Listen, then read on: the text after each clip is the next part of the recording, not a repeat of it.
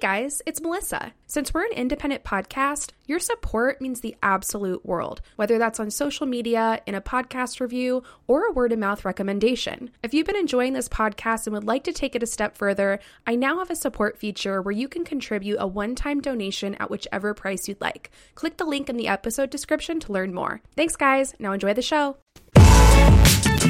The Sisterhood of the Bottomless Mimosa.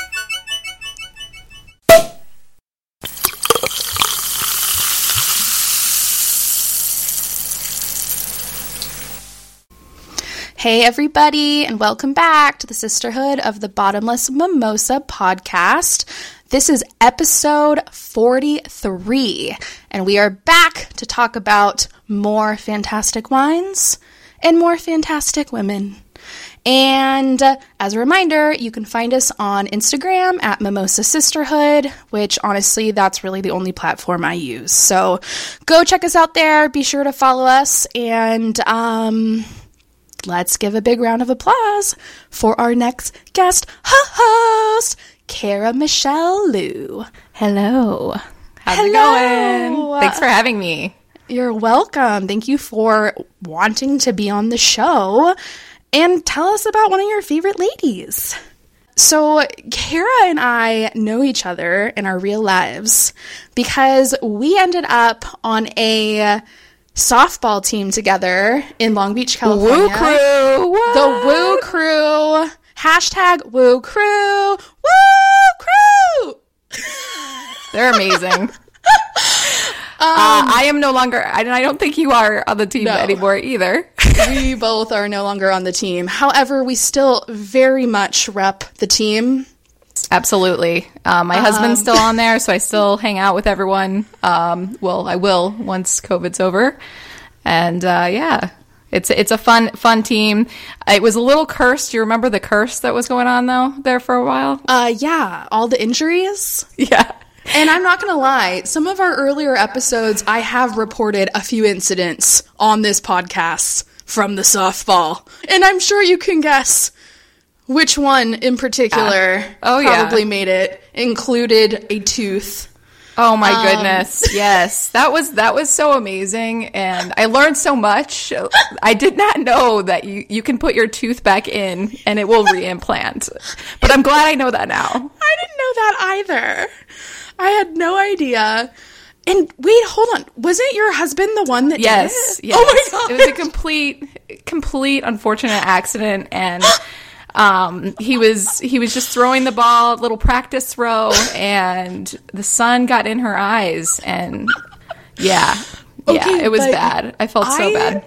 I felt horrible because I couldn't stop laughing. And it wasn't that she got injured and lost her tooth. It was when I saw the tooth and it was because it completely yeah yeah it was like out. an inch long. And the minute that I made eye contact with that enormous tooth, I went into like a fit of hysterical laughter and it was uncontrollable and it was so inappropriate. I just couldn't stop. I'd never seen anything like that in my life. I just stood there in shock. Yeah, yeah. But luckily, the rest of the team, everyone kind of acted, and someone picked it up, and yeah, it just like, and she ran off, and thank God, yeah, like she got it back in there because and it, it looks better than ever. She even sent us a picture of it recently. it does. Yeah, yeah. Thank Well- God. Yeah. Great times on the Woo Crew. Um, also, did you cut your hair? I did. I did. You know, you I, are rocking a pixie. I I'm going through some changes, you know. I don't know if other people out there are feeling the same way, but it's really uh well, well first of all, with COVID, like I was on furlough and then um my my job let me go, uh laid off. Um I like to call fired. but uh, making me realize uh, that this time is really precious and each day is precious. And so, something I've been thinking a lot about is writing. And so, I, I don't know if you go through this too, but like just when you change, change, uh, you want your physical appearance to change. And so, I go through this at different points in my life. And so, this was just one of those times that I'm like, I need to chop my hair. And I was I was like, I need to shave it, but I'm like, I don't know. I don't know how Mark will feel about that. But Well, you rock a pixie really well. thank you. Thank you so much. It's so I much easier. I have thick, I have thick hair, and it's just hard to manage. So Well, I'm loving it. You're really thank rocking it. you, thank you. Yeah, I'm so much happier with it this way. I have a two year old too, so it's just like it's I I can't even think about my hair right now, so it's good.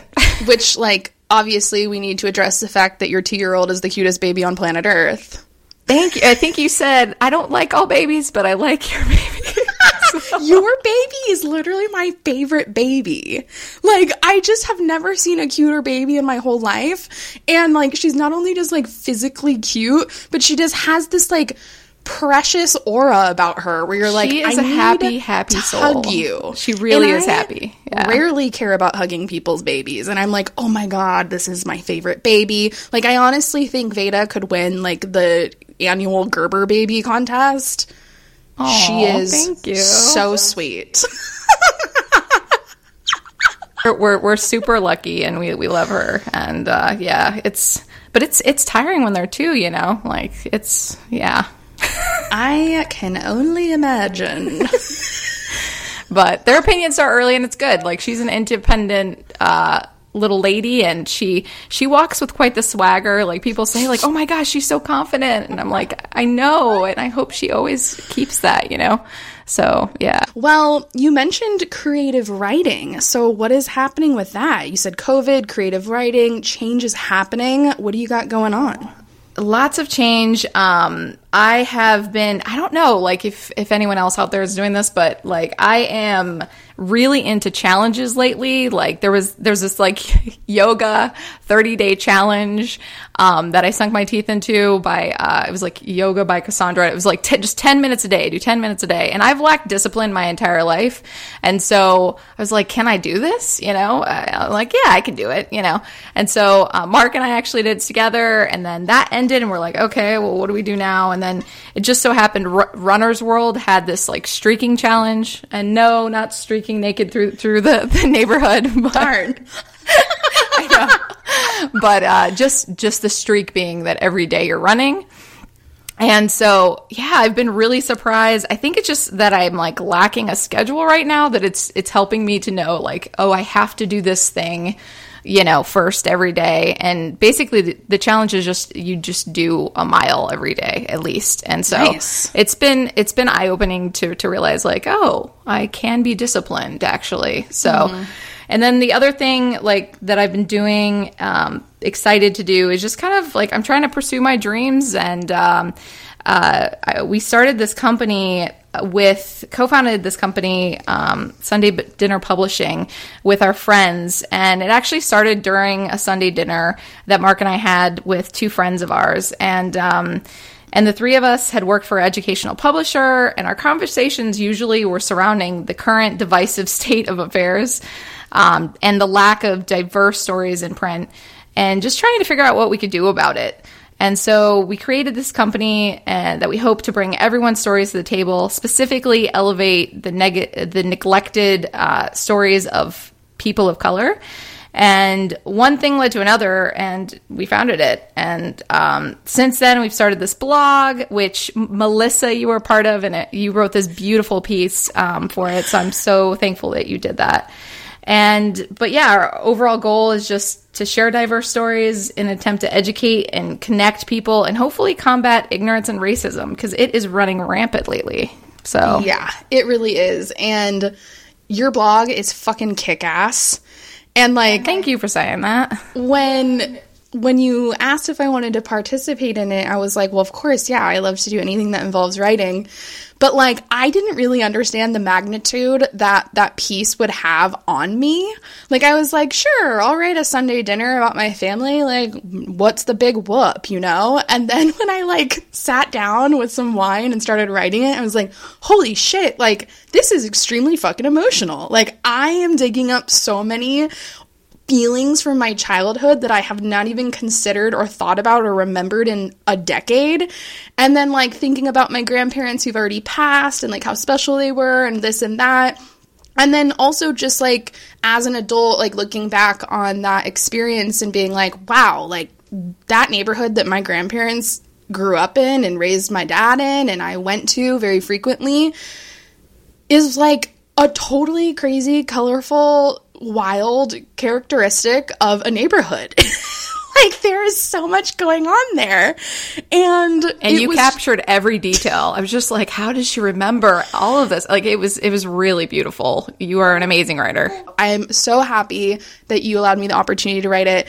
Also, I shared it with all of my family members who like don't even know that I write. And Were they amazed? they were like blown away. But then even like my siblings and my cousin, they were like, "Holy shit! Like you captured it so well down to the jacuzzi, the smell of the jacuzzi." Like, Yeah, I was there with you. I'm like, oh my gosh, I know exactly what it looks like, and yeah, So yeah, you guys are doing really awesome things. The stories have been incredible. Um, it's really beautiful and it's like such a positive, special thing that you're bringing in, especially in such like a troubling time. yeah, for sure. Yeah, it's really kind of revived me, and especially during the, the times when we weren't around anyone, just feeling that isolation and really missing my family, and so and friends, and um, so it just yeah, it, it really helped me so much. Uh, so check us out at sundaydinnerpublishing.com. And uh, yeah, we, we are moving on soon to books uh, in the fall. So we have a children's book coming out. And uh, so we're excited about it. That is huge. Just casually dropping a children's book coming out in fall. That's freaking awesome. Yeah, yeah. Well, I, I wrote it, so I didn't want to sound like. Uh, I don't know. I, I don't know how to do these uh these plugs. Well, we'll have to bring you back in on in the fall. Yeah. and you Yeah, can that would be great. about your book. Yes, yes. Cool. I would love that. And then also, what's the social media where we can find Sunday dinner? So it's just it's at Sunday Dinner Pub. We're on uh, Twitter and Instagram and Facebook. So yeah, Awesome. check us out. And we're always looking for more stories. So please, please uh, contact us. We would love to share your story.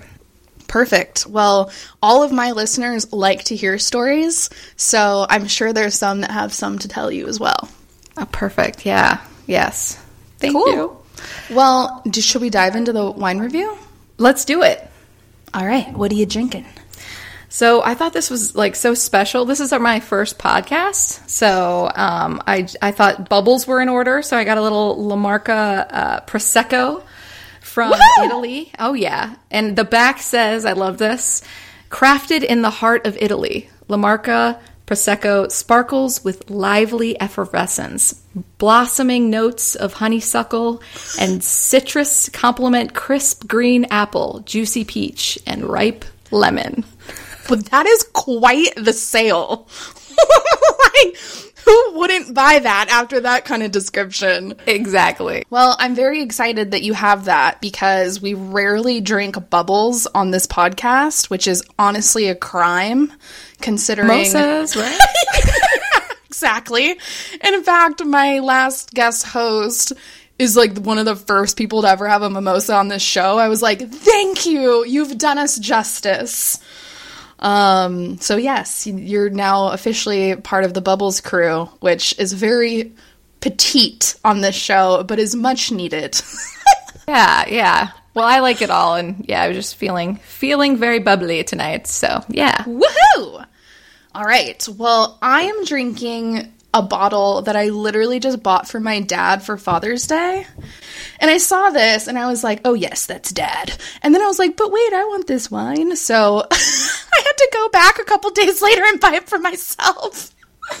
um, but it's called the Baratage, I think, or it's Baratage. It's probably Baratage. And there's literally the cutest little bear man on the front Oh, that's of this bottle. yeah, I call my dad the Jer Bear. That's perfect for my dad. Do you really? Yeah. Um, I love it, and it's uh, it's a Zinfandel, which I don't ever drink Zinfandels, but my dad likes them, so that's why I got it. And I was like, well, I'm gonna try something new, and I'm enjoying it. I'm like trying to branch into like more of the red wines. And I feel like Zinfandel is just like so not like for me, but I'm very pleased. It's a 2017 I feel bad because I'm probably gonna butcher the name of this winery. but I Let it let it go. I think it's called Haraszthy Family Cellars. Sounds good to me. But it's a Northern California wine. Um, and it's pretty good. So it's decent price. And I'm a fan. All right. Well, I'm going to have another sip and then I think we can get started. Sounds good. And you are up first, my dear. Okay. Um, so, given the recent deaths, I, I, I have to talk about this, and I know it's um, it's hard to stay light and airy and fun, but um, given the recent deaths of George Floyd and Breonna Taylor and the countless Black people that continue to be killed due to racism in our society. I wanted to share an amazing woman that I recently learned about for the first time while trying to educate myself and confront my own bias as a white woman. I am truly awestruck by this woman, her strength, forgiveness, but not forgetfulness, and her relentless determination to make life better for all people. Fannie Lou Hamer was a black female civil rights activist icon committed Democratic leader and eloquent orator, and that is who I'm covering today. Woohoo! I've never heard of her, so I'm very excited. I was nervous that you had already covered her, so because she is amazing, so get ready. No, and I've never heard of her, so I'm super excited to hear her story. So during a speech in 1971, Fannie Lou Hamer shared, You might be expecting me to have a long essay written down, but I don't carry a manuscript because it's just too much trouble. I'm just here to rap and to tell you what it is and to tell you like it is. And I wish I could be like Fannie and be as artic- articulate and bold as she was in her speeches without notes, but I do have a bit of a manuscript here because I am certain I would mess it up if I didn't. Um, she was born in 1917, um, the 20th 20th child of a Mississippi sharecropper family. Oh, wow. um, and so she talks about, she's like, I'm so thankful to my mother because I had like narrowly joined the, the family basically. Was she like the last one? Was she the 20th? The 20th. Oh. Yeah. yes. yes. Yeah, she barely made the cut. Yes. Yes. um, so, but she said, I, I know what pain, the pain of hunger is about. My family was some of the poorest people that was in the state of Mississippi. We were sharecroppers. And uh, I remember learning about sharecropping, but I definitely like looked it back up to make sure that I understood exactly what she was going through and well tried to. I will never uh, know what she went through, but the the sharecropping system ultimately kept black workers in debt and you couldn't leave without the approval of the plantation owner and you weren't paid enough to run away. So um, she said, because my family made 60 to 70 bales of cotton, and then somehow we would end up in debt. So they were pretty much killing it um, and, uh, y- you know, picking a bunch of co- cotton and, but then not being paid properly for it. Um, at six years old, the landowner stops her. She's playing on the side of the road. She talks about this in one of her speeches. And six years old asks, uh, "Hey, can you can you pick cotton?" And uh, and expected her to, to go to the field and and pick thirty pounds, and she did it. But then the next week he expected sixty pounds, and uh, eventually Fannie had to leave school in order to help her family uh, full time in the fields. Um, so by the time she was 13 years old, she was picking two or three hundred pounds of cotton. Wow. And uh, I mean, what I've heard about picking cotton, I haven't picked it myself, but it's really painful. Um, and um, because there's the plant has uh, like prickly pieces on it, um, and so just I, just to imagine that her her childhood was completely stolen from her, and uh, yeah. just only she was only able to go to school until sixth grade and, and, and, imagine that. So so finally finally her family is able to raise enough money that they're able to buy three mules and two cows. Um, and yeah some white people thought oh let's let's kill the, this livestock because we can't let them have livestock for some reason So not only yes, Wait, was the livestock used to help them with picking cotton, or was it like they just had livestock for uh, property value almost? they were able to yeah the mules i think uh, help them in in the fields while also um, i'm sure there are other purposes the cows the, you know the milk and, and so on so but it was a way of making another uh, more money too uh, with the milk and everything so it just not only was the system rigged against them, but anytime they tried to make their lives better, it seems reading her story that white people opposed them and just tried to keep them down. Um, by 10 or 12, Fannie asked her mother, why, why can't we be white? Basically, like literally just asked that. Uh, we work all the time and the white people didn't work, but yet they have everything, you know? And her mother just said, uh, great advice. Uh, I don't know that I would have this if if I was in her shoes. And she said, one day if you respect yourself, other people will respect you too. And I hope that you see by the end of this that it was that she was able to to follow what her mom said and, and she accomplished exactly it, it, that. So in her story it's been it was amazing to read. So um, in 1944 she married um, perry hamer a, tractor driver on another uh, uh, plantation called the marlow plantation. And um, when she moved there because she was actually able to read and write you know pretty well um, and so uh, despite only you know going to sixth grade working in the fields and only going to school till the sixth grade she was she was really really good at reading and writing. And so um, she was promoted to this position called the timekeeper which i also was like wait what? What, what is that? Um, and it's i guess a liaison between the sharecroppers and marlow the plantation owner. And one of her jobs was to use this measuring device um, and his was rigged somehow and so when he would walk away she would use her device that was not rigged in order to um, try to compensate and give a fair measure for the harvest for the, the, these sharecroppers. Um, so I think it's incredibly brave because each time she did this, she was risking her life if she was Yeah. caught. So Wow. yeah, Super brave. yeah, definitely. So so I also read she worked in the house and um, they told her um, you know you can't eat with us even though you're like working here and you know don't bathe in our tub basically and so she says in one of her speech- speeches, I used to have a real ball knowing that they didn't want me in that tub and just relaxing in that bubble bath.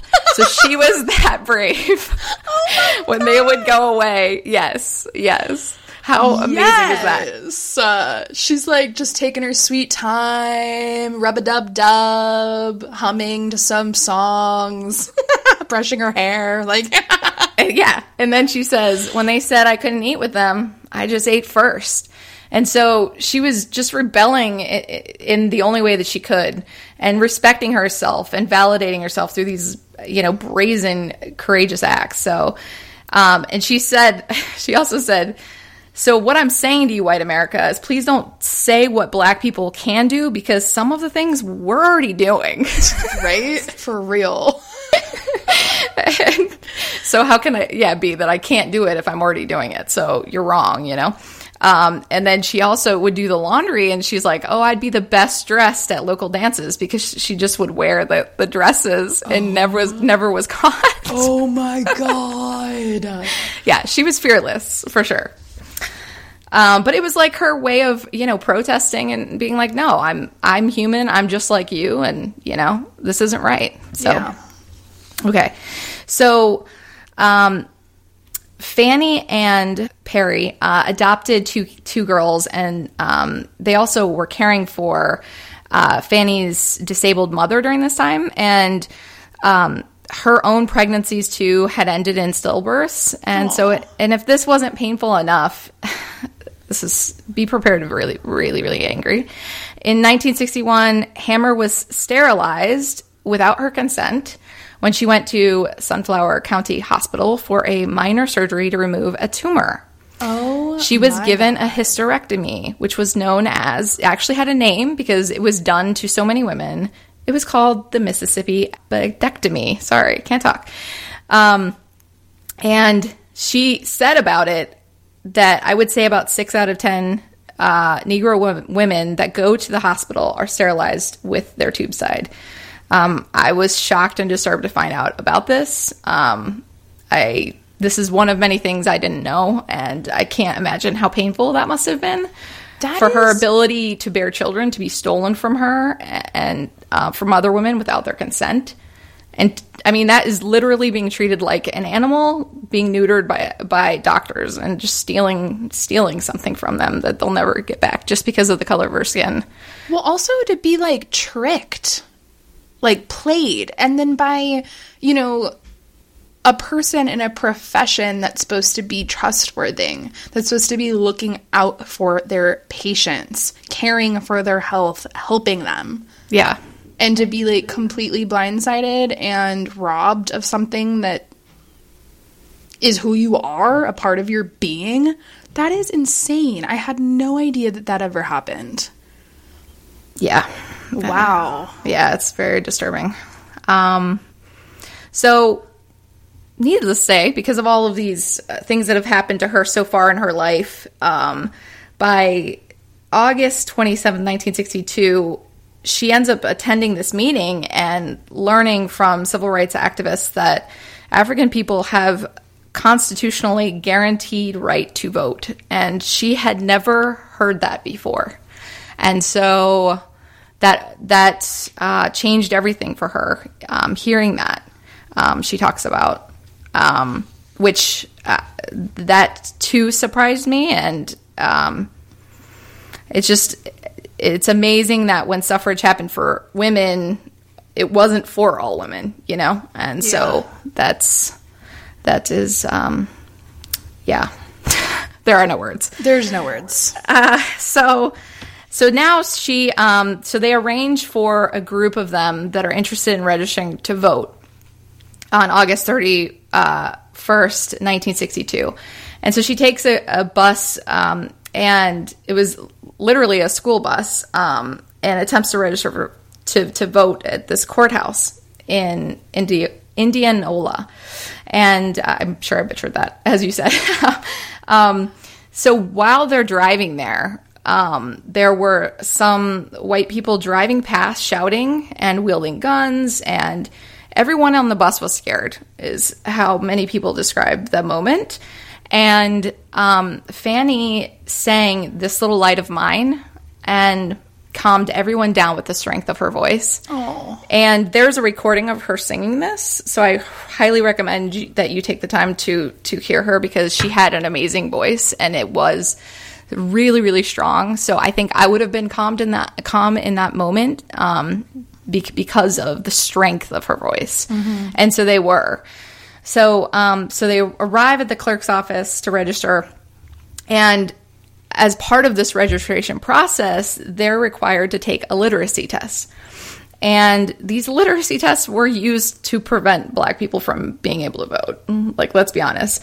Um, they had to say who they worked for and where they lived, information that the Ku Klux Klan often used to find and intimidate them. And the clerk asked them to interpret a section of the state constitution dealing with de facto laws. Um, what? Yeah, I would have failed um, many times over. And she said, I know as much about de facto law as a horse knows about Christmas Day. You know, she's just like brutally honest. like, um, so she failed the test with Davis and she just told the clerk, like, I'll be back. And she was right. She, she was back later on. So, um, so on the way back, the cops stop her because the bus is too yellow. That's why that's why they say they stopped them. And so they all had to pay a fine because of this this bus that was so yellow. Who knew? what? Who knew? Who knew there was something wrong with the yellow bus? They're like, the yellow is b- blinding other drivers. You're all arrested. It's too bright.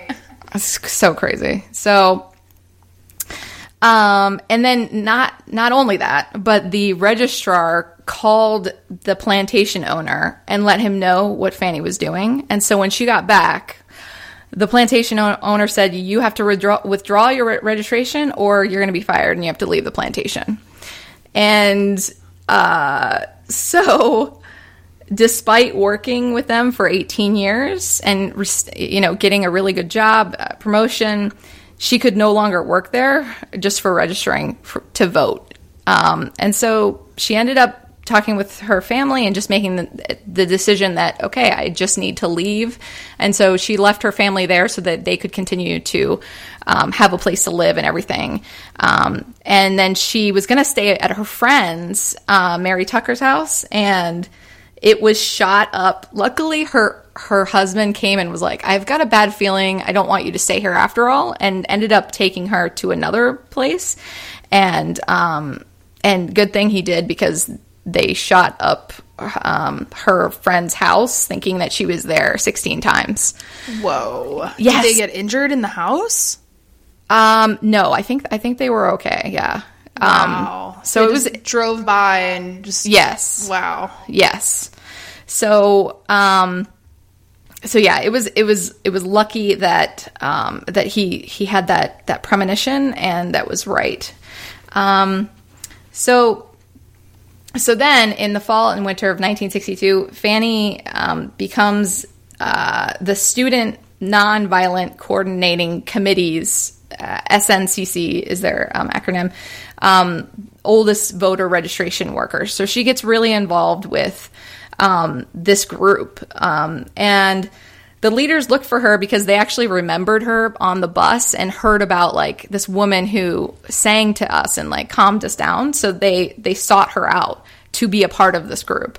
And so she started attending workshops across the South to learn more um, on how to encourage people in her community to be politically active.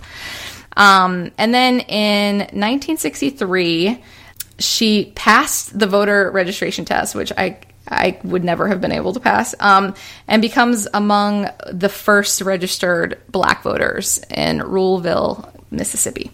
So then in June, she is arrested on her return trip from voter uh, from a voter education workshop, and really it's just described as uh, people went into a restaurant and she actually stayed on the bus. And and next thing she knew she noticed that uh, her friends were being arrested. And so she ends up going out to see what's going on and why because they hadn't done anything and um, then she was arrested as well. And so this is the really disgusting part is that so she's in jail and then um, guards come to get her and say we're going to make you wish you were dead. And then they brought her to another cell and instructed t- the two prisoners in that cell to beat her to take turns beating her. And the first man uh, beat her until he was tired and then the next. And so and then i think at one point she she cried out and the the officer who or the guard that told them to do it then like beat her in the head in addition. So because of this attack she sustained kidney damage because they had her lay down on the bed and were beating her back and um, sustained kidney damage and, and has a limp and a blood clot in her left eye because of this, which impacted her sight. How horrendous. Absolutely horrible. Disgusting. Yeah, yeah, I I could not. I I don't know. I just all I can say is disgusting. Yeah, It just I like just- I mean, it just makes you like disgusted of like our human humanity at like times. I mean, even today, but like just even looking back on things like this, it's just like insane to think that human beings like you and I can exist and be like that and then like go to sleep at night and carry on with themselves. It's like it's it's frightening. It's fucking terrifying. Yeah. So after that experience, she knew nothing was going to stop her other than death. Um, because she knew that they were just going to keep doing this stuff, and I, it sounds like she just she wasn't scared anymore of of dying, you know.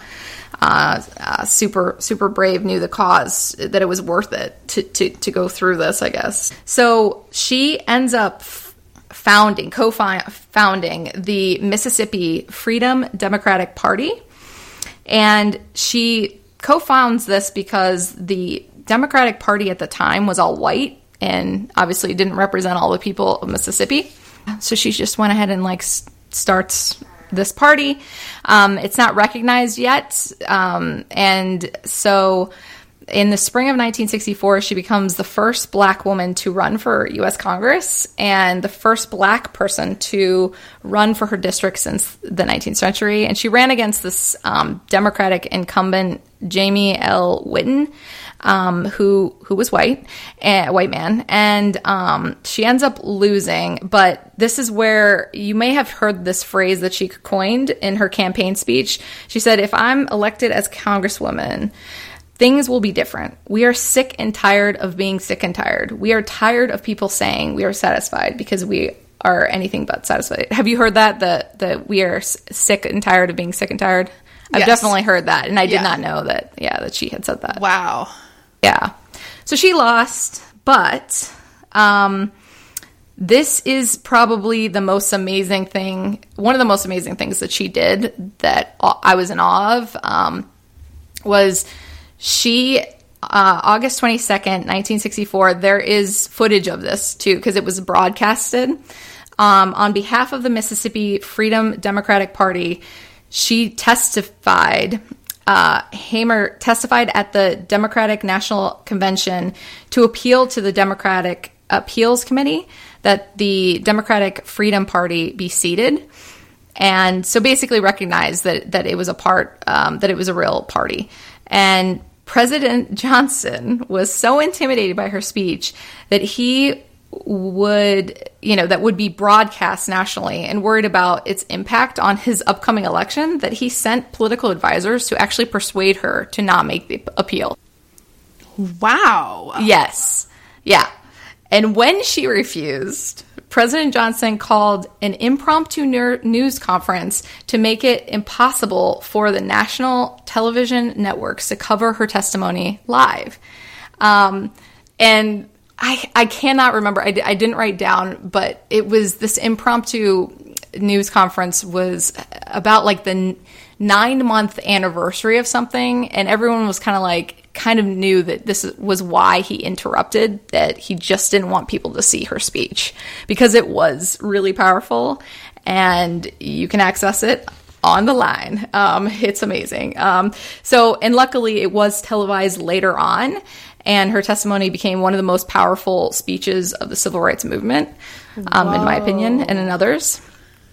How cool, though, is it that he was intimidated by her? I know. I love that. Probably the first time in her life that had ever happened. Yes. Wow. What an empowering moment to know that like you you finally are, you know, on this platform and you have something to say and people are taking it fucking seriously. Wow, that's great.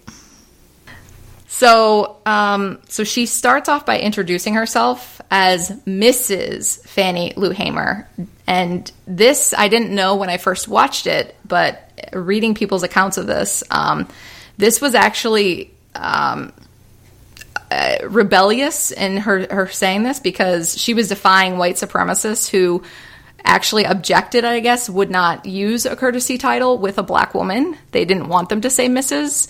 And so the fact that she said Mrs. was quite powerful and probably angered a lot of white supremacists, which is yep. awesome. uh, so, um, so I, I was amazed by that when I when I read that. Um, so she told them basically during this speech she recounts kind of what happened to her being fired and evicted from the, the plantation that she had worked at for 18 years and detailed how she was arrested, beaten, and how she was sexually assaulted in the Mississippi jail because she had registered to vote. And she said, and this was the most powerful part of the speech, which gave me chills, um, which could be said today. but she said, all of this was on an account of us wanting to register to be first class citizens. And if the Democratic Freedom Party is not seated now, I question America. Is this America? The land of the free and the land of the home and the brave, where we have to sleep with our phones off the hook because our lives are being threatened daily because we want to live as decent human beings in America. You need to to look it up right now, please, because I I my mouth was just wide open and I cannot believe that I haven't heard this speech before because it really would have amazed me in school, you know. Yeah. Can we see it like on YouTube? I, Okay. Um, I don't know that it's YouTube, but it's there's so many videos of her giving different speeches and audio of her giving speeches. It's well documented. That and that's the that's the frustrating thing about this is that um, I mean I take partial um, uh, fault for it, but I think too something needs to be done in education as well.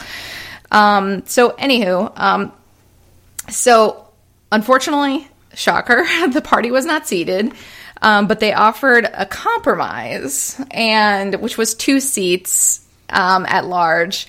And they were just said, no, you know, we're not accepting the two seats. We want our entire party recognized. And so this helped to change the rules of the National Democratic Party, her speech.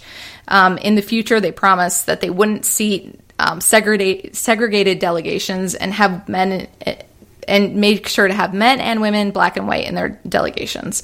So her 15 minutes really did change the foundation of the Democratic Party. And all this, which is amazing, with a sixth grade education. She didn't let that stop her. Yeah. She's also just completely fearless. Like, there's just, she just straight is like, I don't even give a shit what happens. Like, I'm going for it. I'm shooting for the moon. Yep. Wow. Yeah. Yeah. So so then she gets to go to to Africa um, with this organization um, SNCC and is an honored guest in Africa um, and she just says like she describes it as a revelation seeing black people running banks and owning businesses and she was just really proud of her background and her an- ancestors.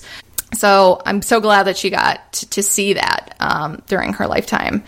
Um, and then she even got to speak with uh, in Harlem in 1964 with Malcolm X, and um, later was um, marched with Martin Luther King Jr. Um, on 1966. And it's just interesting because I think she she has so much of them in her, her like her style is so much like kind of bringing people together the mlk she's like a great mixture of that plus also just being honest and uh, in her speeches and powerful um, as malcolm x was so Yep. I, I yeah i was super blown away that I haven't heard from uh, about her.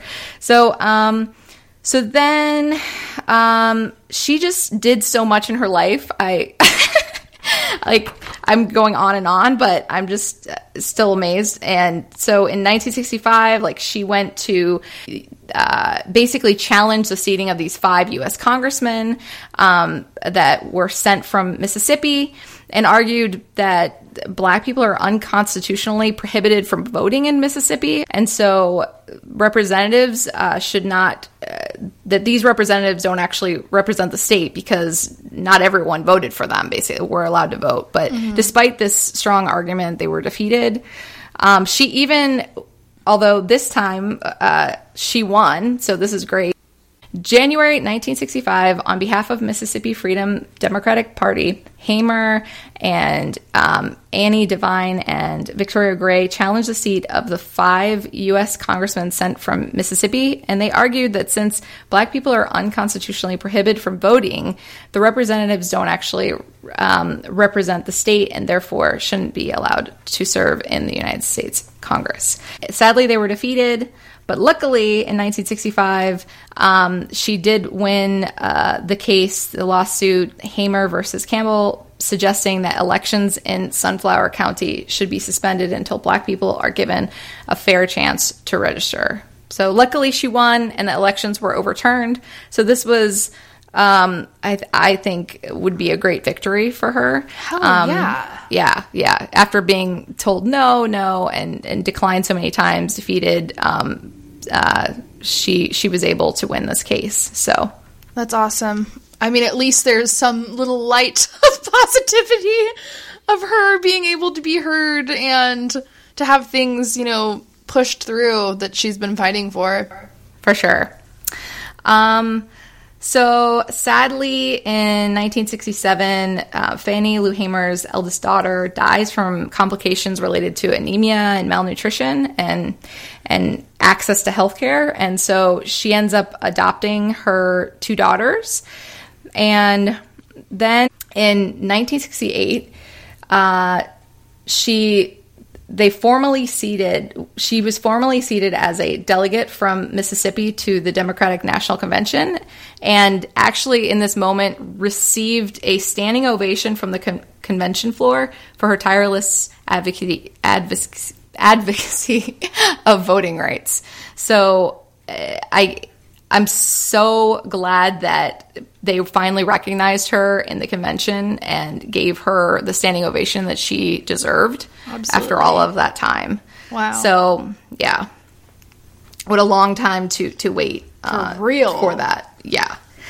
So I was really impressed to to hear about. She started this pig bank um, where she was able to basically she noticed that a lot of people were malnourished. And so she basically um, uh, was able to buy 35 um, female pigs and male pigs and um, produced this pig bank that that provided um, new provided pigs uh, to feed impoverished families, and then they were able to once there was a, a new a piglet was born, they replenished the bank, and so I think that's a, an amazing idea that she came up with um, that I've never heard of, and a way just to to feed uh, her people, and and so That is so cool. When you said she started a pig bank, I was like, I literally was thinking like a piggy bank that you like put your coins in, and I'm like, oh, she's starting like a money fund. and then you're like, she got a couple pigs and a piglet. I'm like, oh shit, this has got this got real. We're talking like real pigs here. Oh, yeah, oink oink, yeah, real, the real oh deal. my god, how So crazy. imagine like just being hungry and then finally like you're able to like just eat some, you know, real good Yup. bacon and yeah. All that. So, so then this kind of expands and she's able to then buy um, from from the money that she raises speaking to audience across the country, she's able to buy the first 40 acres of this freedom farm. And it eventually grows with support from um, uh, I think this Wisconsin charity, and it ends up being like 700, nearly 700 acres. And um, yeah, it just was a place where uh, she basically was like, the only prerequisite is that you're poor, and then come come work with us, basically. And uh, I think they had to pay like a, a dollar or something, but they worked on the land, and it ended up growing to they actually built um, homes on the land, and so um, and then she also just shared uh, the the fact that they were doing this with a bunch of people, and people started sending clothes, and um, and so it became this amazing charitable organization um, that she built. Um, but unfortunately, the Freedom Farm was unable to sustain itself, and it never really um, received um, institutional uh, backing, or and it wasn't a commercial venture, so it was uh, not able to survive without federal funding or anything. So, um, but I, I think uh, I'm sure it helped uh, everyone while it was there, and it was so important for providing people food, shelter, and who else can say that they've they've done that? You know, Not a lot of people. for that many people. So yeah, it's it's remarkable. Um, okay, and so because of everything that she's done, like she received uh, honorary doctorates from numerous universities, including Columbia College in 1968, and she also uh, just spoke. And I would love to read just some of her like lines from her speeches because Yeah, she just did real talk. Like she went to this University of Wisconsin in 1971, and um, she just was very honest about the mistreatment that happened to her. And and one of the things that she said that uh, that is so true she just said i have a kinship with the 6 million jews that were destroyed during hitler because 40 million of my people were destroyed as they brought my ancestors here on the slave ships of africa. When i think about the crime that has been committed um, against us as human beings and as people i can forgive easily for a lot of things but when white America took my name, that was a crime. And so true. Ugh. And then she talks about that she visited the um, the slave manifests that are in Charleston, South Carolina, and she said that it's it, the document said this person doesn't have a good education, but she's a good breeder. Twenty five dollars, and Ugh. she just says, "Yeah, I saw where my people had been sold as things and not human beings. That's absolutely disgusting. Imagine reading that about about how your race was treated, you know? Um, so but but that needed to be said, you know? It needs to be said that that happened. It happened and, and it's still happening. The point that she made about the Holocaust, like n- slavery I feel like in our country doesn't hold the same weight that the Holocaust does. And Absolutely. that's yep. extremely so troubling. Mm-hmm. Yes, it is. And then she she called out our education, which we've already kind of been talking about, but she just said like you've never taught us about this this black doctor Charles Drew who discovered uh, you know that by separating plasma and I looked him up because I didn't know who he was either, which I'm ashamed to admit. Um, he he discovered that separating plasma from the whole blood and then refrigerating them separately, uh, the blood lasts longer. And because of this discovery, um, he saved thousands of lives of the Allied forces. Um, and then she also was like, "You never told us about Crispus Attucks, who was the first to die in the American Revolution." And we studied the American Revolution, and there was uh, I don't remember any men- mention of him. So um, it's still really a problem, uh, even to this day. Um, and just a couple more quotes because seriously, um, she really she said so many things that that need uh, to be said, which are um, just brutally honest. This country was built on the blood and sweat of black people. Yes. Um, and but despite all this, she really wanted to bring everyone together. And um, she wanted to make the, this place a better place for all people and says that. And she acknowledged the fact that um, that white people also had died to to to stop this from happening to black people. And so she she mentions edmund goodman michael sherman james chaney um, and, and was thankful to them. So she also said, "Don't tell me to go to, back to Africa unless you you are going back where you came from. We're all here on borrowed land, so we need to figure out how to make it work for all people in this country." And um, uh, this is yeah, this is real rev- relevant right now. Oh yeah. yeah. yeah. Oh yeah. So we a lot of us have forgotten um, how we got here. For Oh, I, I don't even think people forgot. They just brush it under the rug. They're like, wait, what? What do you mean? No, this is our land. It's always been our land.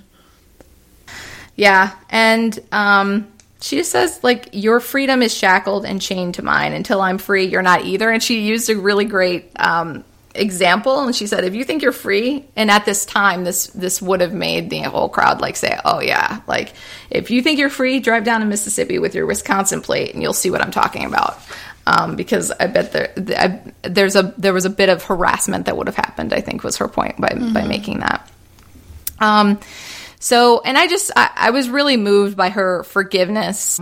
She said, I refuse to hate a man because he hates me.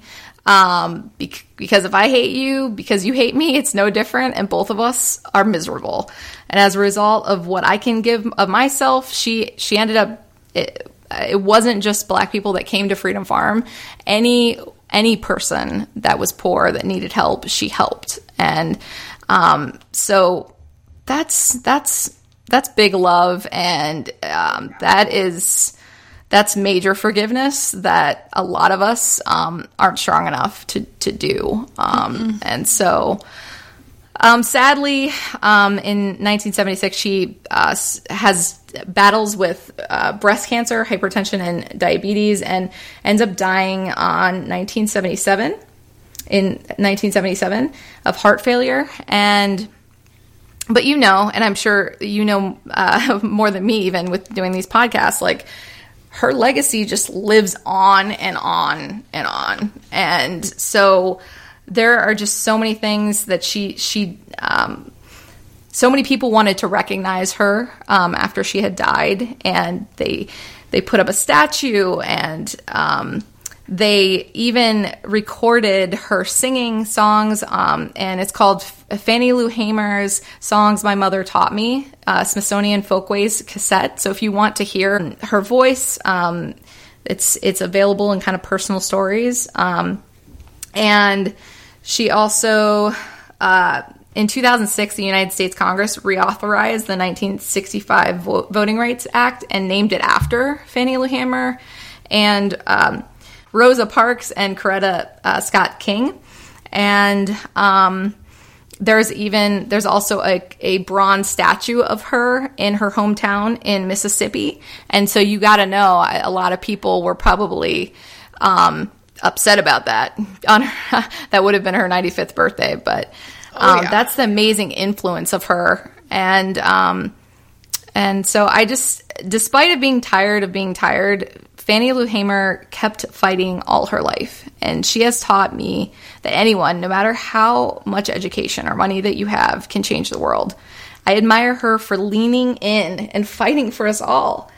And so I ask the listeners to continue to educate themselves about racism through books and documentaries and to be the change in the world. Share Miss, Mrs. Fannie Lou Hamer's story. Learn more about her and listen to her speeches, please, because she's much better than me. Um, Amazing. Uh, and support Black owned businesses, organizations, and writers. It is amazing the change that we can make together. And I'm so sorry I talked so much, but I just was, I'm just so amazed by her. So, You killed it. Uh, and you didn't talk so much. You perfectly told her story and captured everything we needed to know about her life. So you couldn't have done it. could- Couldn't have done a better job. And I hope am so. I'm so happy that you covered her. I actually have to admit, once you started telling her story, I like uh, this like flash clicked where I was like, holy shit, I actually have heard of Fannie before. She couldn't be a better person for this podcast. And especially in today, like today's times. And you know, I'm super, super happy because we've covered a fuck ton of people on this podcast, a very diverse group. And, you know, in the past couple of episodes, we are covering quite a few activists.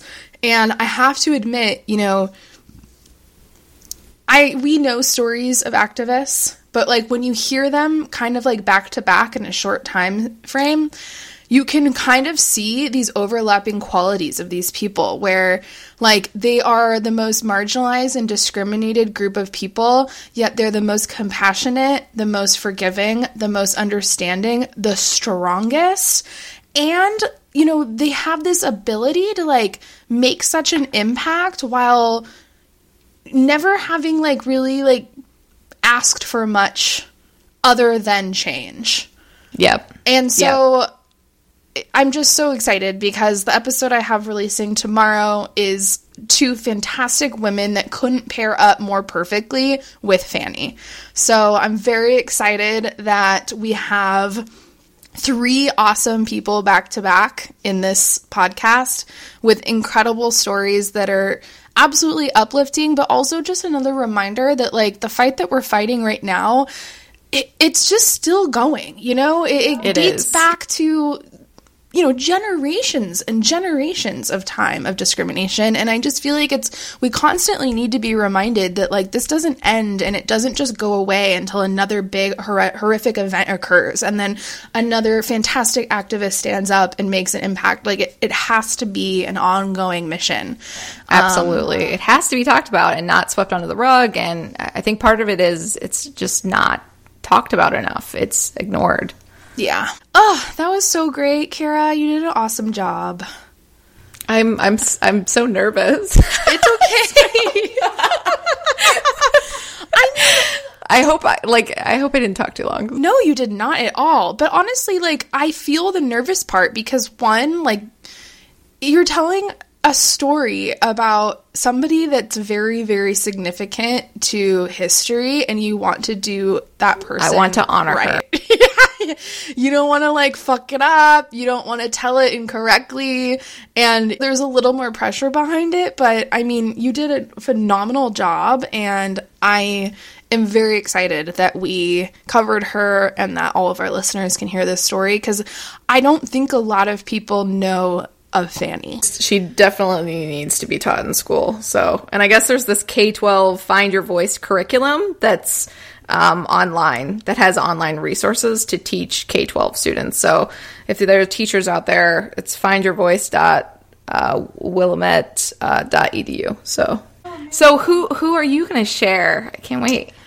Well, I decided to also pick somebody who she's a black woman and she has experienced quite a few challenges in her life. And she's somebody who um, has made a very large impact in the industry that she's in in a very positive way while experiencing a lot of obstacles through the road. So I am covering a woman whose name is Misty Copeland. And you know her? Mm-hmm. Woohoo! Well, I'm going to tell you her story. Which maybe you don't know all the details. No, I'm sure I don't. Okay. So, for the listeners, she is a ballet dancer who became the first African American woman to be promoted to principal dancer in the American Ballet Theater's 75 year history, which is the highest rank you can get within a professional dance company. Mm-hmm. And it's so funny because I recently just on my social media page I'll like put up lots of graphics of things and I recently put up a graphic of Surya Bonaly who was a black figure skater. And Misty Copeland has so many of the same experiences that Surya Bonaly went through in the 90s. Oh my. And we're in, you know, the 2020. And so it is very interesting to see how some things just haven't changed. History repeats itself. but um Misty's story does have a positive ending, so I will tell you a bit about her life. So, Misty was born in Kansas City, Missouri, but she was raised in our neighboring town, San Pedro, California, which is right next to where Kara and I live, um, right next to Long Beach, California. And so her father was of German and African American descent, while her mother was of Italian and African American descent. However, she was adopted by black parents named Sylvia and Doug, who later ended up divorcing. Now, Misty was the youngest of four children from her mother's second marriage and has two younger half siblings, one each from her mother's third and fourth marriages. So there was a lot going on there. Mm-hmm. And they were very, very poor. And at one point, the entire family of children and the mother were all living together in a single motel room, and some of them having to sleep on the floor. Wow. So it was a rocky childhood. Um, in the early 1996, or actually in early 1996, Misty's elementary school drill team coach named Elizabeth convinced her to attend a ballet class at her local Boys and Girls Club.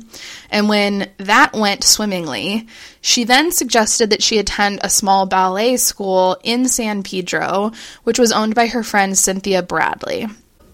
Misty initially declined the offer to join this dance studio in San Pedro because her mother did not have a car. She was working 12 to 14 hours a day, and her oldest sister Erica was working two jobs. So it just like it was not going to work out that somebody was going to be able to get her to and from dance classes. So Cynthia Bradley, the studio owner, began picking Misty up from school every day so that she could attend the dance classes at her studio. What it takes. That's what it takes. People helping. So Misty was 13 years old, and after three months of classes, she was already on the tips of her toes in ballet shoes, which was huge for Yes. ballet. I have tried on the shoe and it is so painful. Like, yeah, I mean, yeah. A friend, is- a friend of my sister's uh, was into ballet, and yeah, there's no way.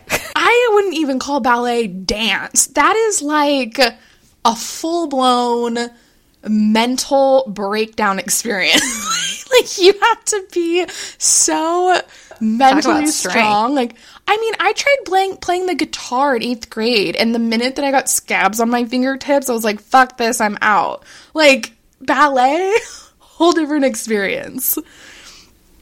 So, regardless of Misty's immediate talent, her mother said that she had to give up ballet due to the cost and conflict within the family schedules. So, Cynthia offered to host Misty in her home full time in order to continue her dance studies. And kind of shockingly, Misty's mom agreed and she moved in with Cynthia and her family. So eventually, Misty and her mom signed a management contract with Cynthia, and for the next three years, Misty would end up spending most of her time with Cynthia and her family, as she was also receiving ballet training from Cynthia's husband, who was a modern dance teacher and who served as Cynthia, I'm sorry, as Misty's instructor and dance partner. So she like I mean, I gotta be honest. I think like it's kind of weird because all of a sudden she's like just living with this whole new family and like a hundred percent like ballet dancing and like just life has completely transitioned. and how did she feel about that and everything? You know, like, wow. Well, and she's also very young. So, I mean, she wasn't even 14 yet. So that's a very strange thing for a young child to move out of their family's house and be living with complete strangers Yep. and just be like 100% invested in this new sport. Yeah. That must have been really hard, but I'm sure like she was also getting this amazing training too. And if she loved dance, you mm-hmm. know, yeah. So, by the age of 14, Misty was the winner of a national ballet contest and won her first solo role.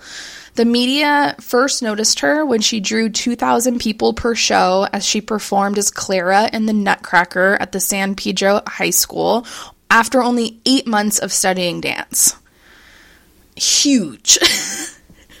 like, insane. Uh yeah.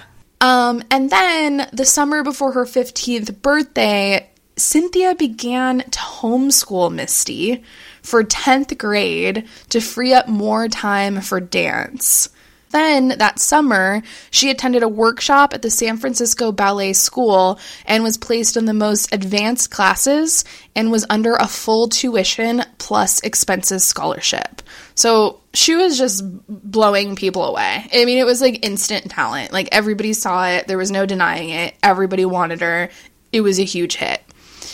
Um, and then at the end of the workshop, she re- she was one of the only people to receive an offer to continue as a full time student at the school, but she ended up declining because her mom wanted her to come home.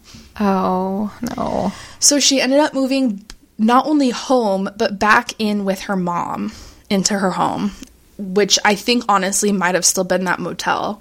And they fought like cats and dogs, like crazy. I don't I don't blame the mom for missing her though. That would be so hard, but yeah. Well, shit gets bad. Oh no.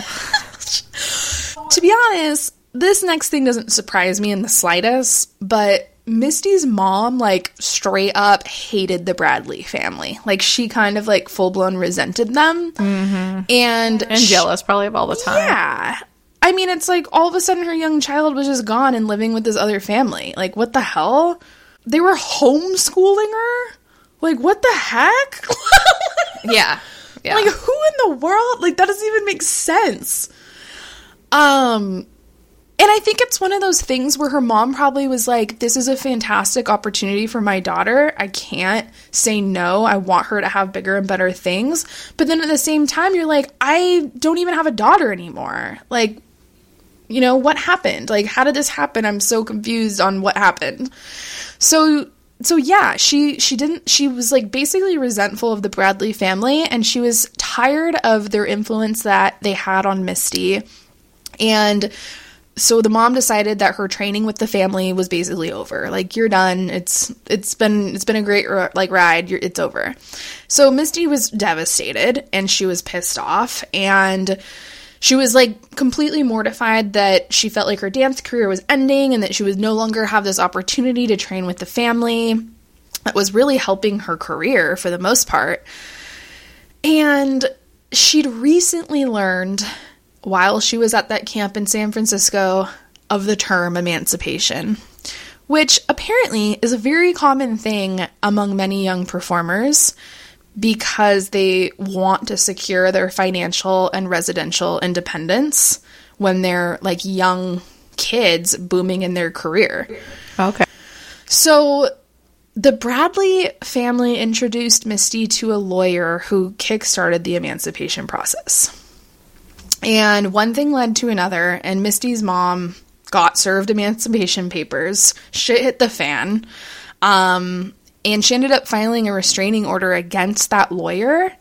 And even stranger, against the Bradleys' five year old son, who is Misty's roommate when she lived in their house. What? But the restraining order didn't have the proper legal basis, as there was like no harassment happening, no like stalking. And so it pretty much was like nulled.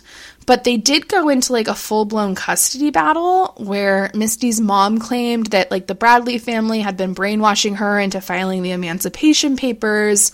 But then the Bradley family was saying, like, hey, you signed this contract that we were her manager for her career. And so you gave us authority over what, you know, where her career went. Right. So Anyway, as a resolution, Misty's mom promised that she would no longer come between Misty and her dancing.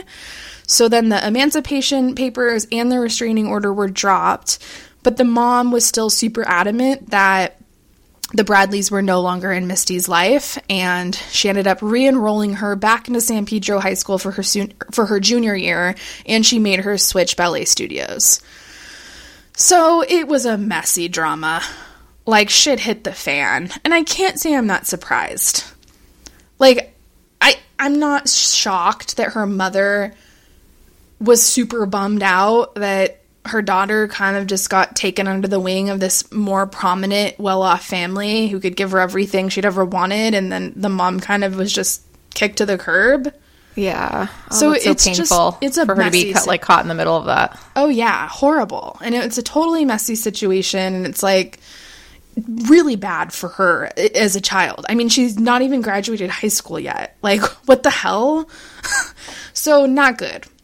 But after she graduated high school in 2000, she joined the American Ballet Theater Studio Company, which I'll call ABT, and she became a member of its Corps Ballet or I'm sorry, it's called it's Corps de Ballet by 2001. And when she joined the company, she weighed 108 pounds at 5 foot 2 inches. And by 19 years old, she still hadn't hit puberty, which is a common situation with ballet dancers and like gymnasts. But after she experienced a lumbar fracture, a doctor told her that inducing puberty would help strengthen her bones, so she was prescribed birth control pills. And within one month, Misty gained 10 pounds and her small breasts swelled up to a double D cup size. Oh wow. Her leotards had to be altered to cover her cleavage, which absolutely mortified her. And she hated that she was different from the other dancers. And she became extremely self conscious to the point that she like couldn't even dance at her normal level anymore because she was constantly preoccupied with trying to cover like her breasts and her body. Right. So eventually, the ballet management noticed what was going on and they pulled her aside to talk to her about her body, which included the suggestion that she lose weight. Oh gosh. Um, also, she was 108 pounds and she gained 10 pounds. Like, What did they expect would happen when she takes starts taking birth control pill- pills? You know, like who knows? But, um, that ended up resulting in Misty obviously having horrible body image issues. Oh, yeah. And she ended up developing a binge eating disorder. So she actually, I read a lot of this information online, um, but I also watched her documentary called A Ballerina's Tale. And in her documentary, she explained that she used to order two dozen Krispy Kreme donuts and she'd eat an entire dozen of donuts in one night. Which is like really ironic because, you know, they're telling her to lose weight and then she's like binge eating. And so it's like almost like she's like having this like anxious reaction to this anxiety of needing to lose weight. And she's trying to comfort that through eating, which is a very common comforting thing for people that are experiencing like emotional trauma of some sort. exactly. Yeah, she can control what she's eating and kind of yeah. Yeah. So it wasn't good. Um, but over the next couple years, she began to make friends outside of the ballet world, and then she even got a boyfriend who later ended up becoming her husband. And this external support system really helped her regain her body confidence again because she was surrounding herself with people that weren't directly involved with the ballet industry and they weren't constantly preoccupied with this, you know, image that ballerinas needed to apparently have. And so she even had a quote that I thought was important to include. So she said, My curves became an integral part of who I am as a dancer, not something I needed to lose to become one. I started dancing with confidence and joy, and soon the staff at ABT began giving me positive feedback again. And I think I changed everyone's mind about what a perfect dancer is supposed to look like. Oh wow, isn't that interesting? It is very interesting. But in addition to the body image issues that she was struggling with, she was also the only black woman in the company out of 80 ballerinas. Mm-hmm. And she felt extremely conflicted about that and often wondered if she'd made the right career choice by becoming a ballerina in an industry that literally glorified pale skin and extremely thin body types. Like one woman in this documentary even quoted that there's like a s- extremely common phrase in the ballerina world that the skin of a ballerina should mirror a peeled apple. No. Yeah, so like when you peel an apple, what you're looking at on the inside of that apple was what they said a ballerina's skin should look like. Pure white, basically. Yeah, racism exists even in ballet. Yeah. strongly. And so, you know, Misty was neither of those things. She didn't have pale skin and she didn't have an, an extremely thin body type. She was black, she was muscular, and she had what the industry considered to be curvy because Which is good. but like because she had breasts and she was not like anorexically thin. But like Misty was not curvy. Mm. she yeah, was a yeah. very like thin, slender woman who happened to have boobs. So that was it. like she was not by any means what I think like even today's typical body stereotypes would consider curvy. Like she just had breasts with ba- which ballerinas didn't have. And so that wasn't the common image of a ballerina. Why do we try to control women's bodies so much? Why? Why? Also, like, since when is a woman with breasts dancing a problem? Like, you would, like, you know, when I think of ballet, like, it's such an interesting form of dance because it's, like, very, like, usually, like, classical and it's, like, instrumental and it's telling some like dramatic story and then there's this like this beautiful you know image on a stage doing these incredible dance moves and it's really quite like elegant and romantic and at times can be very like emotional and i feel like having like a woman's body telling those stories through dance would make it all the better like I, I don't understand how boobs would be interfering with the message of ballet. Or curves, curves of any kind. It's so how, strange do- how does to that me. interfere? Yeah. Oh, I don't understand it. Who knows? But she was definitely an outsider within the ballerina world. And I mean, at least in terms of her physical appearance, but yet she was by far one of the best ballerinas in the company. So there's this irony of her like not fitting the mold, but she was better than anyone else. So it's like, well, what do we do? We have literally the greatest talent. She just doesn't look like what it's we're, it's supposed to look like. It's so it's insane. So shortly after she was like experiencing not only the body image issues but like insecurity about her race, then this article came out. I don't remember if it was in a newspaper or a magazine or something, but it basically put the ballerina world on blast and like this article was published with a title that ba- literally said where are all the black ballerinas Yep. and it almost like pushed misty over the edge i think like it kind of was like a breaking point for her because i think she felt like wow i've been feeling this like obviously this whole time but now that it like the world's acknowledging it too i almost feel even more um, depleted about it because it's proof that everyone knows I can't be here. Like, this isn't my space.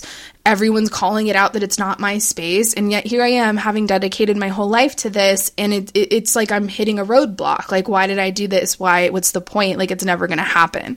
So, she was in a very, very bad place and felt. Did they know that? Do you think the intent of the article was was to uplift her, or was it even about her? Or, Well, I don't think so because she was so she was at this company which is a very elite ballet company.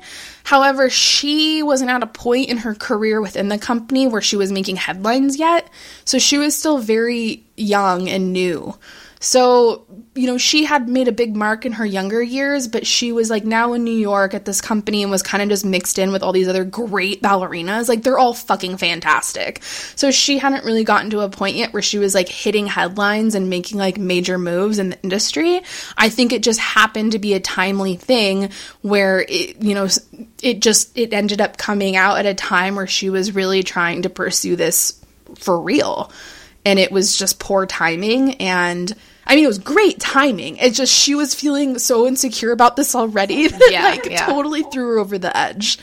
But it almost was a good thing that this happened because the ABT company like clearly could recognize that she was struggling. Like she was she started to become really aloof, she was very isolated, she felt very lonely. She didn't want to come to class, she was late, like she was just falling off her game yeah, yeah. and they decided to connect her with Susan Hill, who is the vice chair of ABT's board of directors. She was also a black woman, and they sought out Susan to basically ask if she would mentor Misty by introducing her to black women trailblazers just across the globe. And Susan knew people. Like she was up there in like terms of like big ladies with big jobs. Like she knew a lot of people in New York. And so she was like, hell yeah, like I I know this girl has fantastic talent. She's literally like she has things that we can't teach people. She's just a natural. So if she needs a little bit of help in terms of like boosting her confidence, like I'm here for it. And so she ended up introducing her to a ton of high level black women with successful careers, one of them being the very famous Hollywood actress Diahann Carroll. And the women that Misty like met, they basically helped her like regain perspective and they helped her to understand that she has the exact same potential that they had when they were trying to like get through in their careers and that she could be like a huge name in the ballet world. Like if like if you could get your confidence up and believe in yourself, you could do huge things and you could be literally making major moves in this industry in terms of diversifying it. And like like you can be that. So it was a really, really great thing that that mentorship took place because it really helped her a lot. And she got her confidence back up. She started feeling good about herself. She went on to dance in a ton of fantastic ballets, performing in a variety of classical and contemporary roles. So many that I could never list them all on this podcast. It would be fucking years of a podcast. But in 2007, a really great thing happened and she was appointed as a soloist at ABT and became the company's first black female soloist in two decades. So, for anybody that doesn't know, I've literally never seen a ballet in real life. I've never been to one, so I don't know shit. But I mean, I've watched movies where you see ballets being played. It'll be a big scene, and then somebody will come out by themselves and have their little solo act, and usually they're the best dancers. And so she was finally selected to be a soloist in these ballets, and it was giant. So, very, very huge for her. And then, even better, in 2012, she landed her first title role in a ballet called The Firebird with new choreography by an extremely popular and sought out choreographer named Alexei Ratmansky. And it was one of Misty's most important roles in her career. And so her mentor, Susan, basically was like, This is huge, and rounded up like every high powered black woman that she knows from various companies, from like BET to MTV, and invited them to come watch her performance, as well as just celebrate like this massive accomplishment towards diversity in this industry. Because it had been, like I said, two decades since this had even occurred.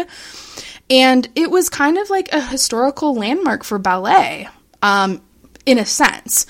More will come later, but it was it was very huge and it was kind of just like proof that whoa like big things are happening and they're happening now and we need to get everybody here to witness it themselves because this is really really great and so she put on an incredible performance. The crowd was like in tears crying. The entire front row was filled with faces of accomplished black women who were like beaming from ear to ear over what they were witnessing. And it was a f- incredible experience that Misty got to have in her career just being on stage as a soloist in this performance, looking out and seeing all these faces that were there to celebrate for her. It was massive. And then And all those young faces, can you imagine all those young faces looking at her and seeing a ballerina, seeing themselves? A ballerina who did not fit the mold that ballet had enforced on ballerinas forever. and she was there doing it. So really crazy though. She after the show, she's like backstage like saying hello to all these people, everyone's cheering and excited and she's like, "Oh my god, you guys, I'm in so much pain." And they're like, "What do you mean?" She's like, "I have a fracture, but I didn't give a shit. I was not going to miss this opportunity, so I performed with an injury anyway and I'm dying in agonizing pain." Wow. So she performed like the greatest ballet performance of her life with the most prestigious audience and was injured the entire time doing it, and no one had any idea. oh, wow. I know. So obviously she had to go get surgery, and then she came back several months later after recovering. And then again, she went on to dance in like billions more ballets, getting tons of fabulous reviews from critics. And then the big hurrah took place on June 30th, 2015, when she became the first black woman to be promoted to principal dancer in the company's 75 year history, which is the highest rank that you can get within a professional dance company. Mm-hmm. So she hit the jackpot. She was like CEO of Ballerina. she really was. I guess, like, yeah, vice president, CEO. I don't know. She nailed it. Can you imagine how accomplished she felt though? Like finally just breaking through and and doing something that that no one thought was possible. well, and also that she didn't think was possible, you know? And that's, I think, the most like um inspiring part of her story is the fact that another black woman was able to mentor her and introduce her to other black women who'd gone through the exact same things she'd gone through in their own industries. Yes. And that they mutually helped uplift her to be like, yo, we know you're down, but like, we're not gonna let you be down. Like, you're gonna fucking do this shit. like, we are going to make sure you do this shit. That's what it takes, though. We have to support each other. We have to support each other as women. Yeah, that's how it. That, that that's how it happens. I mean, if she didn't have that, who's to say what would have happened? She might have said, screw this, I'm out, it's not gonna happen, it's not for me. And that group of women that were there for her made helped make this happen. I mean, she made it happen because she was a naturally talented ballerina from literally the minute she put on those shoes and danced and her boys and girls club and you know she just needed to get that support to realize that like she actually can do this and that is the greatest thing of this story to me i think it's phenomenal it's a lesson to us all for sure. it really is all of us women listening. Yeah.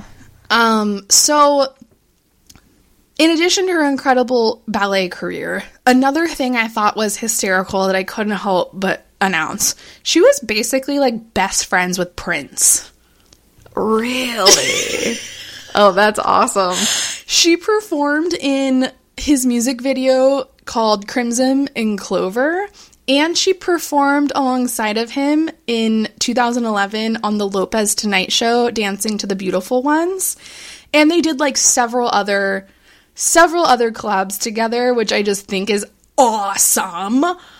Um, she also became a sponsored athlete for Under Armour, which I think this is insane. Under Armour, for her sponsorship with Under Armour, she made more money in that sponsorship than she did in her entire ballet career. Like, what the fuck? Wow. That is insane. And her Under Armour woman focused ad campaign was widely publicized, and it resulted in her being named an ABC World News Person of the Week. And then, even cooler, in 2016, Misty and President Barack Obama were interviewed together in the first of a three part video series with Time and Essence magazines on topics of race, gender, achievement, and creating opportunity for young people. How wild is that? Oh, she's awesome. Like she's sitting with fucking Barack Obama talking about race and gender and achievement. It's like, what in the world? Like she's like, how did this happen? You know? like I'm fucking chilling with Prince. I'm like hanging with Barack. Like this is nuts. And then more recent news, she co- just recently co-founded a fundraiser called Swans for Relief, which compiled videos made in May of 2020 by 32 ballerinas from 14 countries dancing the dying swan. And the resulting YouTube video raises funds that will go to each dancer's company's COVID 19 relief fund to alleviate the impact of the pandemic on the dance community. So that's really cool. And then to end the quote in Misty's documentary, she starts off by saying something that's huge. And what she says is Sometimes people think that I focus too much on the fact that I'm a black dancer. And this statement was followed by a statistic which stated only 1% of ballerinas make it into elite companies each year, and an even smaller fraction of those ballerinas are black. Mm-hmm. So, not only did Misty make it into an elite company, but she was promoted to a soloist and the principal dancer, which is a massive, massive, massive, almost impossible accomplishment for a black woman in the ballerina world. And how do you not talk about that? Exactly. Exactly. It, it absolutely should be talked about. Yeah. Should be celebrated for sure. It should completely be celebrated. So, that is my story about Misty Copeland. She's also alive, prospering, married, living her best life. And um, she's made a huge impact on diversifying the ballerina sport, dance. I don't know what you call it. for sure. Um, I don't know. I, I love that. I love that she was supported, and I- and I agree with you that if we don't support each other, a lot of great things are not going to happen. Um, and and so, yeah. Thank thank thank. I'm so thankful that that everyone supported her and and made her realize like, no, you can do this, and not only can you do this, but you will be a star and and break the mold that needs to be broken. So that is an amazing story. It really is. And I also just like, especially as we know, like the modeling industry, dance, ballet, like all of these industries have this horrible pressure on women to have very unrealistic body types that oftentimes are so unhealthy that people can die.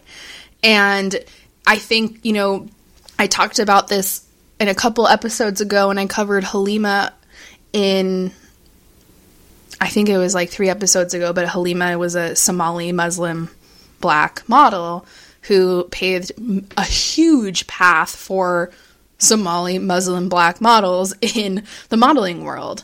And, you know, it's just, I love seeing these women that come into these industries who are so tightly focused on one ideal and, they just come in and they blast it to pieces and they're like nah it's not going to be like that. Like i'm here gonna i'm gonna do something different. And so like we need that. So i just love that. I love a good story about women coming in and breaking those horrendous ideologies of of physical appearance and and just fucking blasting them away and It makes me think too of Fannie's mom who said, you know, if you respect yourself, you know, people will respect you later on and and that's true of of Misty, you know. Um it took her finally realizing like you know, no, I'm beautiful, I'm an amazing dancer, and then people around her also, you know, supporting her um, for her to to break through. So, um, yeah, we, we have to believe in ourselves too. There's a piece of that we have to, despite people just like, uh, you know, pushing pushing you down. You know, if you if you're black or um, if you're breaking any mold, you know, because it happens to women of all of all, all colors. So as well. yep Wow, woohoo it's been so fun. I'm learning so much. I know, right? my my head has just become this giant knowledge bank of just like so many cool women. But um, did did you possibly have any women of the week? Should we shout out some women in our own lives? I do. My friend is amazing, and she just published um, her children's book called, her, her name is Angela Shante. Check her out, angelashante.com. Um, and she just published The Noisy Classroom, which um, is amazing and validates classrooms that, are, that learn with a hum or louder and are not the uh, quiet in in rows type of classroom, um, and just validates that classroom. I was totally a noisy uh, teacher, so um, if I was still teaching, this would be the first thing I would read um, uh, in the beginning of the year. I I did get a copy, and I already um, showed it to my two year old even, and we were talking about the pictures, and uh, the pictures are so much fun, and it's an all around beautiful book um, and of a of a black teacher who just owns her teaching and makes it fun for the entire room. So um, I highly recommend it. It is on um, Amazon for sure, um, and you can find it on her site and buy it right off of her site. She has autograph copies. So, um, and this is the first of many books to come. She is uh, uh, an amazing, talented author. Woo! And also, isn't she part co-founder with you? Uh, yeah. Good point. She is killing. She has so much going on. Yeah, she's amazing. Oh, I love it. All right. Well, we will definitely tag her in our publish release so people can check out her work and um, get get that book, dude.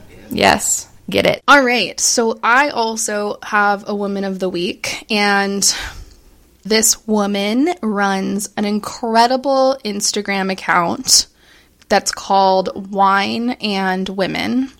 And the women is spelled W O M X N. And she pretty much has a, I would say it's like an anonymous Instagram page, and she reaches out to women from all over the world to get their real life stories as you know the female experience whatever that might be so the whole point of the platform is to empower women and you know promote self-love but these stories that she has are incredible. And like they're real stories. Like actual women in the world have experienced these things and submitted them to her and she will post them anonymously on her page with these super super great cool graphics. And I am just absolutely drawn in and intrigued every single time a new post comes up. So I I mean, if you like this podcast, you will absolutely love the social media handle and honestly, it just brings me it brings like this for me it like it just i feel this sense of like community and belonging mm-hmm. where i read these stories and i'm like i either have totally gone through that or i totally like relate to what you're experiencing in terms of like your emotions or your perspective on what happened like they're just so fucking relatable and i don't mean that in like a cheesy dumb way like I'm drawn in and I, I can't wait for more to come. And she accepts, you know, submissions from people. So I'm like trying to think up like, ooh, what story can I tell about myself? Um, but it's, it's great stories. And like, you know, one that I read the other day, it was, it was a, a it was a mother and her daughter who were black and they were in line at a grocery store. And I don't remember what where this took place. It could have been in the United States or it could have been a different country. I, I, honestly couldn't tell you. I don't remember. But you know, some fucking white asshole dude basically so they were in line at a grocery store and you know how with covid-19 people are having to line up out front of grocery stores sometimes before they can get in? All right. So this fucking white asshole dude basically walks by them saying this like horrendous thing about why should he have to wait in line with black people. What? What year is this? Like today. Oh my gosh. And like in front of her young daughter and the mother was like totally speechless and mortified, obviously. And before she could even react, her daughter literally spoke out and I couldn't tell you the exact phrase of what she said, but she basically told him something along the lines of like like listen sir, you know if you, you know if you have that evil hate in your heart, like by all means don't stand in line with us. Like she basically stood up to him and like talked him back down to the point that he felt so horribly embarrassed. He got down on one knee and apologized to her and said he was so sorry for the ignorant statement that he made. Oh, wow. See that I I, I want to look I definitely want to see this because we need to be saying this. We need to be teaching our kids what exactly. to say, you know? And like the thing is, is that like her, the mother was even just in awe by the response and the strength and the bravery that her young daughter had to just, without even questioning or thinking, stand up and communicate that to him after having literally been discriminated against for her race in public in front of other people in line. Like, it's just insane. And so, you know her the mother was just completely in awe at what a beautiful daughter she'd raised. Whether she even had intentionally raised her to have strength like that or not she learned it through her own mother at some point you know? Yeah. so it was just such a touching story and i'm telling you every story is like this. Like i just cannot get enough of it. So like i said the the account is wine and women but the e in women is an x so I will also be tagging this account on social media and I'll include it in our published episode release. But very, very grateful I found Definitely this account. checking that out. It is so great. I'll literally send it to you after this after this episode. But huge women of the week. Thank you so much. You're doing fantastic things for all women by sharing these stories that are so real and they're just they're stories that need to be heard and they're touching people. So making a great impact and I, I very much thank you for that. And that young girl is teaching all of us you know what what to say. Right. So, right. yep.